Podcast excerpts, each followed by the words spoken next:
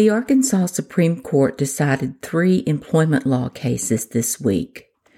In Jenkins v. Mercy Hospital Rogers 2021 ARC 211, the Arkansas Supreme Court, in considering an appeal from an order that dismissed for failure to state facts upon which relief can be granted, reversed in part and otherwise affirmed, in a case where a former employee sued the employer hospital and challenged her termination for refusal to be vaccinated for influenza.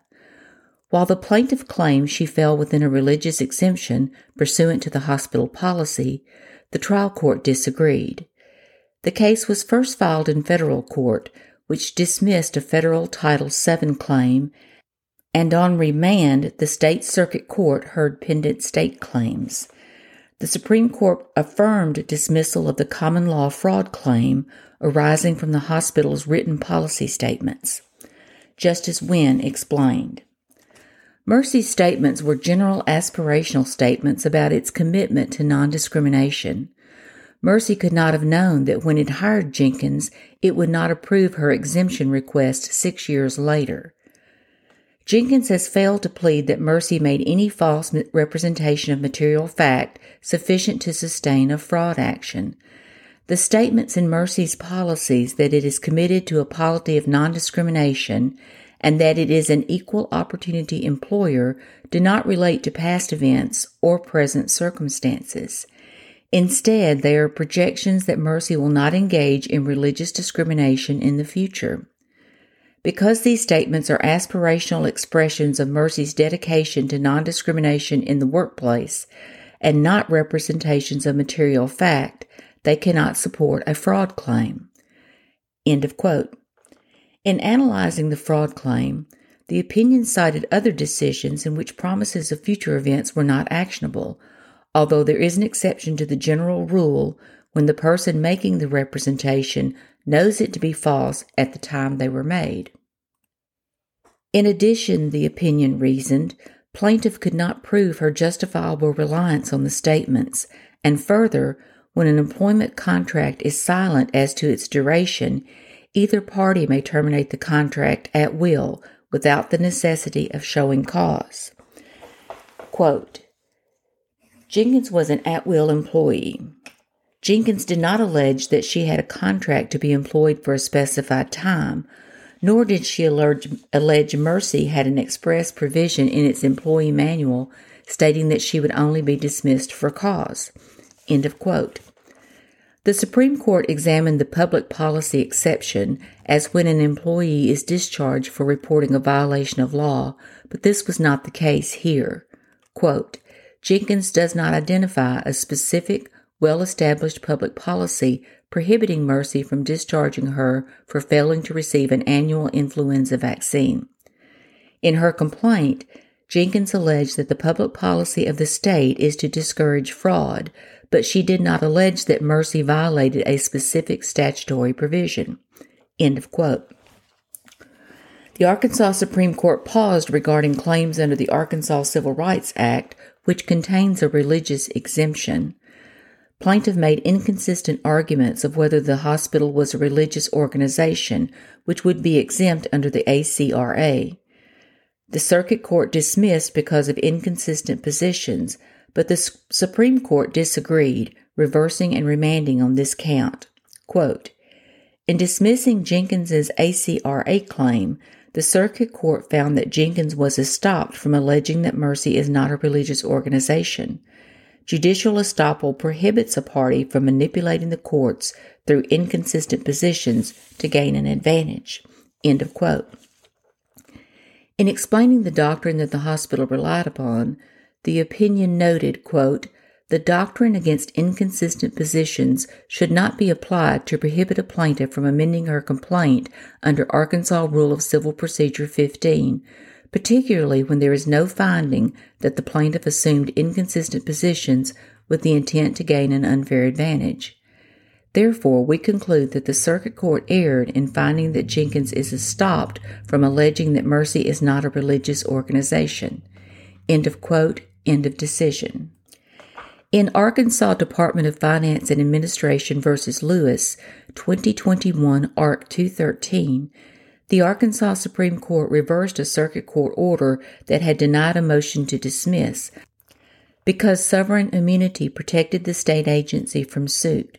The case arose after a former DFA employee filed suit alleging that he was improperly terminated in violation of public policy and without a name clearing hearing. Justice Webb wrote During the COVID pandemic, all in person VIP panels or victim impact panels were suspended. DFA sent a memo to its employees instructing them that they may not accept VIP completion certificates for panels attended online. Lewis asked for guidance from his superiors about whether he could accept the online VIP forms, but did not receive a response. When he saw that his supervisor, Daryl Hall, had begun accepting the online VIP forms, he began following the same procedure. Lewis was involuntarily terminated for accepting online VIP completion forms. Between May 5, 2020 and June 26, 2020, Lewis accepted many online MADD certificates and instructed licensees to take the online victim impact panel and that this was a direct violation of Arkansas law, direct instructions from management, and DFA's legal counsel. Lewis filed suit in the Washington County Circuit Court for wrongful termination and alleged a violation of his right to due process under the federal constitution for failure to provide a name clearing hearing. DFA moved to dismiss on the grounds of sovereign immunity. The motion was denied. End of quote. In reversing and dismissing, the opinion reiterated that sovereign immunity applies both to the state, its agencies, and officials acting in their official capacity, and while there are exceptions, they are not implicated here. Quote, Article 5, Section 20 of the Arkansas Constitution provides that the state of Arkansas shall never be made a defendant in any of her courts. We have extended sovereign immunity to state agencies and state employees sued in their official capacities. That is because a suit against a state official in his or her official capacity is not a suit against that person, but rather is a suit against that official's office and is no different than a suit against the state itself. In determining whether sovereign immunity applies, the decisive issue is whether a judgment for the plaintiff will operate to control the actions of the state or subject it to liability. If so, the suit is one against the state and is barred by the doctrine of sovereign immunity. That said, we have previously recognized that sovereign immunity is not implicated when the state is acting illegally, unconstitutionally, or ultra vires. A plaintiff seeking to surmount sovereign immunity is not exempt from complying with our fact pleading requirements the complaint must provide sufficient facts which indicate that the state is acting in a manner that entitles the pleader to one or more of the sovereign immunity exceptions. Conclusory statements and bare allegations about a claim entitling a party to a sovereign immunity exception are insufficient. Construing the pleadings in the light most favorable to Lewis, he has failed to plead sufficient facts that assert an exception to the sovereign immunity doctrine. Lewis argues that he was merely fulfilling his duties as a hearing officer by accepting the online VIP forms. Lewis further argues that he and other hearing officers were left without direction from DFA and that accepting the online VIP forms were acts done in service of the public interest. Finally, he claims that his supervisor was not terminated for doing the same thing and that DFA is now accepting the very VIP forms he did and for which he was terminated. None of these facts indicate that DFA acted illegally, unconstitutionally, or ultra vires. End of quote. A concurring opinion, written by Chief Judge Kemp, added Lewis fails to identify any fact that suggests DFA acted illegally or ultra vires by terminating his employment. Thus, in my view, Lewis failed to plead a sovereign immunity exception. End of quote. End of decision. In Mahadevan versus Board of Trustees of the University of Arkansas System, 2021 ARC 208, the Arkansas Supreme Court, in dismissing an appeal brought by a tenured professor over termination, noted that while the plaintiff obtained a temporary injunction, It expired, after which he was discharged. This rendered his appeal moot. Justice Wood reasoned. Following his termination, Mahadevan sought an extension of the preliminary injunction and a permanent injunction.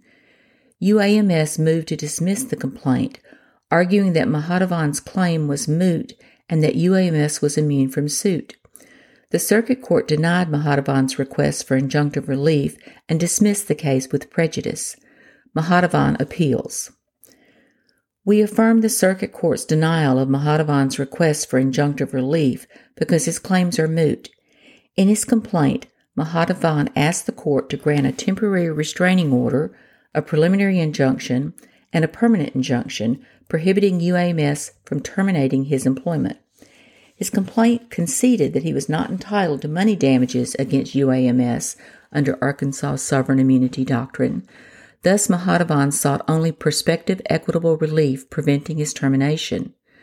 But this preliminary or permanent injunction, injunctive relief was no longer available once the hospital terminated him.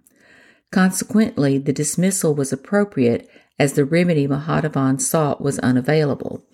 End of quote. A concurrence written by Justice Womack and joined in by Justice Webb added, I agree with the majority's conclusion that the circuit court properly dismissed Mahadevan's lawsuit. However, I disagree with the majority's reliance on mootness as the basis for dismissal. As state actors, appellees are afforded the protections found in Article 5, Section 20 of our state's Constitution. Accordingly, I would dismiss on the basis of sovereign immunity. End of quote, end of decision.